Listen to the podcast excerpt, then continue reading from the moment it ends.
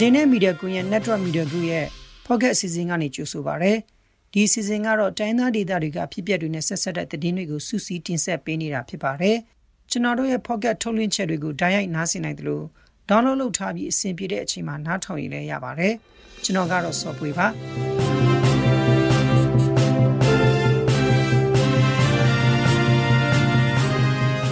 ဒီနေ့မှာတင်ဆက်ပေးမယ့်သတင်းတွေကတော့ ပြည်ကြီးနားမှာအငိမ့်စားစစ်မှုထမ်းဟောင်းတူပြစ်သက်ခံလိုက်ရတဲ့တဲ့ရင်းမပင်မှာမျိုးသားရုပ်အလောင်းတစ်လောင်းကိုလက်ထိတ်ခက်လက်တွေ့ရှိခဲ့ပါတယ်။စစ်တပ်ထုတ်ကုန်တွေကို KNDF ကဖျက်ဆီးလိုက်တဲ့သတင်းတွေကိုနားဆင်ရဖို့ရှိပါတယ်။သတင်းတွေကိုတော့ကျွန်တော်နဲ့အတူအာမီကနေတင်ဆက်ပေးသွားမှာဖြစ်ပါတယ်။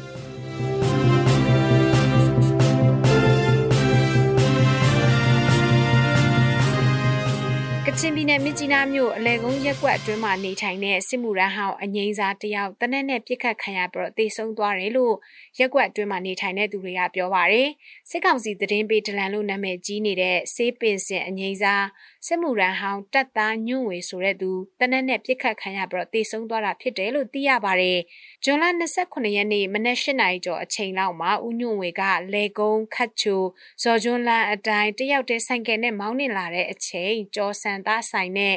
မျက်နှာချင်းဆိုင်အရောက်မှာတော့အနောက်ကနေကပ်ပရောပါလာတဲ့ဆိုင်ကယ်ပေါ်ကနေတနက်နဲ့အနီးကပြစ်ခတ်သွားတာဖြစ်တယ်လို့လေကုန်းရက်ကွက်မှာနေထိုင်တဲ့အမျိုးသမီးတယောက်ကပြောပါတယ်။တေဆုံးသူဦးညွန့်ဝေကကြောက်ဆယ်ကနေမြကြီးနားကိုပြောင်းရွှေ့လာသူဖြစ်ပါတယ်။ခမရ14မှာတာဝန်ထမ်းဆောင်ခဲ့ဘူးသူဖြစ်တယ်လို့သိရပါတယ်။တေဆုံးသူဦးညွန့်ဝေမှာဇနီးနဲ့သားတယောက်သမီးနှစ်ယောက်ရှိတယ်လို့ရက်ကွက်အတွင်းကနှိဆက်သူတွေကဆိုပါတယ် စစ်တပ်ကအာဏာသိမ်းပြီးတဲ့နောက်ပိုင်းမြစ်ကြီးနားမြို့နယ်အတွင်းမှာရှိတဲ့ဟိုကတ်ကျေးရွာကအုပ်ချုပ်ရေးမှူး2ယောက်၊နောင်နန်းကျေးရွာကအုပ်ချုပ်ရေးမှူး1ယောက်ရွှေညောင်ပင်ရက်ကွက်ကအုပ်ချုပ်ရေးမှူးတယောက်စုစုပေါင်း၄ယောက်လည်းအမည်မသိတနက်သမားတွေရဲ့ပြစ်ခတ်မှုကြောင့်တေဆုံးခဲ့ရပါတယ်။အဲ့ဒီအမည်မသိတနက်သမားတွေကိုတော့ဒီနေ့ချိန်ထိဖမ်းဆီးရမိတာမျိုးလည်းမရှိသေးပါဘူး။ အခုစစ်တပ်ကအာဏာသိမ်းပြီးတဲ့နောက်မှာအမည်မသိတနက်သမားတွေရဲ့ပြစ်ခတ်မှုကြောင့်တေဆုံးသွားတဲ့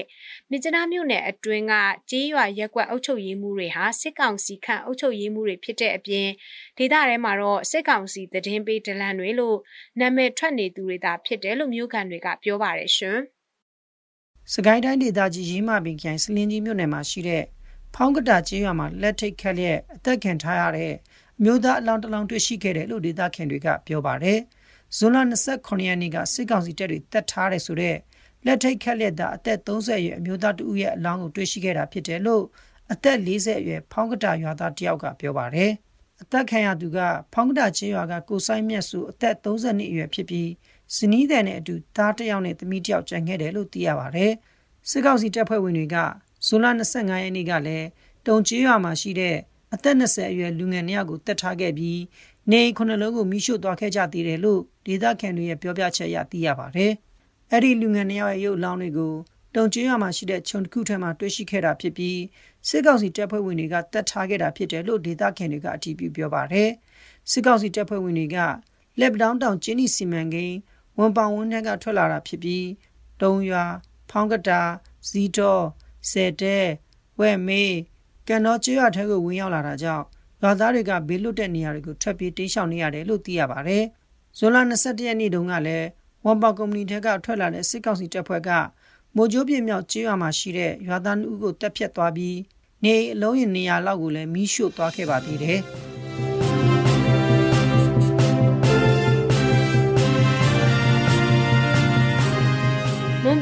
ထုံမြို့နယ်ဝီရောကျေးရွာအုပ်စုတဲကထုံးပိုလေးကျေးရွာကိုစစ်ကောင်စီတပ်ကမိရှုခဲ့တဲ့အပြင်ဒေသခံပြည်သူထောင်နဲ့ချီလဲဘေးလွတ်ရာကိုထွက်ပြေးတိမ်းရှောင်နေကြရတယ်လို့သိရပါတယ်။စစ်ကောင်စီတပ်ဖွဲ့နဲ့ကရင်အမျိုးသားလွတ်မြောက်ရေးတပ်မတော် KNL ပူးပေါင်းတပ်ဖွဲ့တို့အကြားဇွန်လ25ရက်နေ့ညနေပိုင်းကထုံးပိုကျေးရွာအနီးမှာတိုက်ပွဲဖြစ်ပွားခဲ့တာပါ။တိုက်ပွဲဖြစ်ပွားပြီးနောက်ရက်မှာပဲအခုလိုမျိုးနေအိမ်တွေမိရှုဖျက်ဆီးခံလိုက်ရတာဖြစ်တယ်လို့ရွာသားတွေကပြောပါတယ်။နှစ်ဖက်ကြားတိုက်ပွဲဖြစ်ပွားပြီးတဲ့နောက်စစ်ကောင်စီတပ်ကထုံးပိုလေးကျေးရွာကိုစတင်မိရှုခဲ့ပြီးဇွန်လ26ရက်နေ့မနက်ပိုင်းအထိမီးလောင်နေခဲ့တာဖြစ်တယ်လို့ရွာသားတယောက်ကပြောပါရယ်။ရွရွာလုံးကျွတ်ထွက်ပြေးနေရတဲ့အတွက်အခြေအနေကိုခက်လန်းလန်းကနေပဲမြင်နေရတာကြောင့်အိမ်အလုံးရေဘလောက်ထိမိရှုဖျက်ဆီးခံလိုက်ရတယ်ဆိုတာကိုတော့အတိအကျမသိရှိရသေးဘူးလို့လည်းဒေသခံတွေကပြောပါတယ်။တထုံမြို့နယ်ပြည်သူတော်လှန်ရေးအင်အားစုကစစ်ကောင်စီတပ်ကိုအကောင်းဆုံးရင်ဆိုင်တိုက်ခိုက်ခဲ့ပေမဲ့လည်းလက်နက်ခဲယမ်းလုံလောက်မှုမရှိတာကြောင့်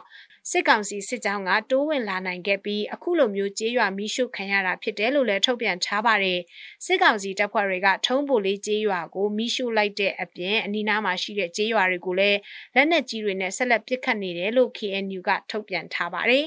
လက်နက်ကြီးတွေနဲ့ပစ်ခတ်နေတာကြောင့်ဖာပိန်ကြောက်တောင်ကြောက်တောင်ရွာလေးအင်းရွာစော်အဲဖိုနောင်ကတုတ်အထက်ကြီးရွာအစရှိတဲ့ကြီးရွာအသီးသီးကဒေသခံတွေက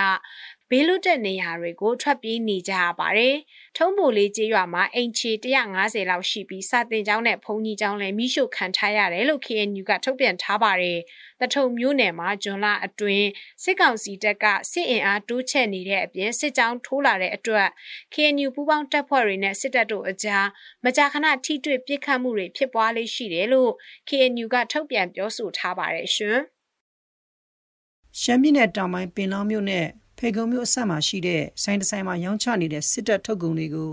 ဖေကုံမြို့နယ်အခြေစိုက် KNDF တပ်ရင်း3ကဖျက်ဆီးခဲ့တယ်လို့သိရပါတယ်။စစ်တပ်ထုတ်ကုန်တွေမရောင်းချဖို့စာပို့ထားတဲ့အပြင်တပ်ဖွဲ့ဝင်တွေကိုယ်တိုင်သွားရောက်ပြီးတတိပေးပြီးဖြစ်ရာဆက်လက်ရောင်းချနေတဲ့အတွက်အခုလိုမိရှုဖျက်ဆီးရတာဖြစ်တယ်လို့ KNDF တပ်ရင်း3တာဝန်ရှိသူကပြောပါတယ်။အဲဒီဆိုင်ကစစ်တပ်ထုတ်ကုန်တွေဖြစ်တဲ့ Red Ruby Cigarette မြန်မာဘီယာနဲ့ဒဂုံမီယာဖာ90တို့ကို ဇွန်လ25ရက်နေ့မနက်9:00နာရီလောက်မှာဖျက်ဆီးခဲ့တာဖြစ်တယ်လို့ KNDF တပ်ရင်းတုံးကထောက်ပို့တပ်ဖွဲ့ဝင်ကပြောပါတယ်။ဇွန်လ21ရက်နေ့တုန်းကလည်း KNDF တပ်ရင်းတုံးနဲ့ဖဲကုံ PDF တို့ပူးပေါင်းပြီးဖဲကုံမြို့တွင်းကဆိုင်တွေမှာရောင်းချနေတဲ့စစ်ကောင်စီထုတ်တကုံဘီယာအဖာ900ဝန်းကျင်လောက်ကိုလည်းဖျက်ဆီးခဲ့တယ်လို့သိရပါတယ်။အခုလိုစစ်တပ်ထုတ်ကုန်တွေမကြာခဏဖျက်ဆီးခံရတာကြောင့်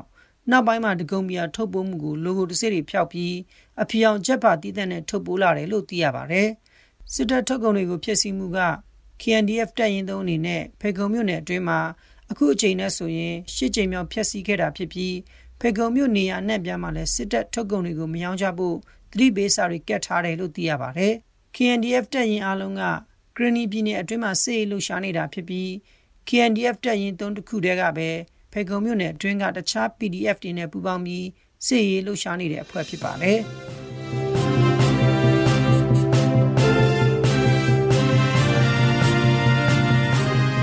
တစ်ပတ်ရဲ့စီစဉ်ကိုဒီမှာပဲရပ်နားမှာဖြစ်ပါတယ်။တိုင်းသားဒေသတွေကအဖြစ်ပြက်တွေနဲ့ဆက်ဆက်တဲ့သတင်းတွေကိုသတင်းနဲ့မီဒီယာကွန်ရက်ဝိုင်းလုံးသားတွေကတင်ဆက်ပေးခဲ့တာဖြစ်ပါတယ်။သတင်းနဲ့မီဒီယာကွန်ရက်သတင်းဌာနရဲ့ဖော့ကတ်ထုတ်လွှင့်ချက်တွေကိုနားဆင်နေကြတဲ့မိဘပြည်သူအားလုံးရှင်လန်းချမ်းမြေ့ကြပါစေ။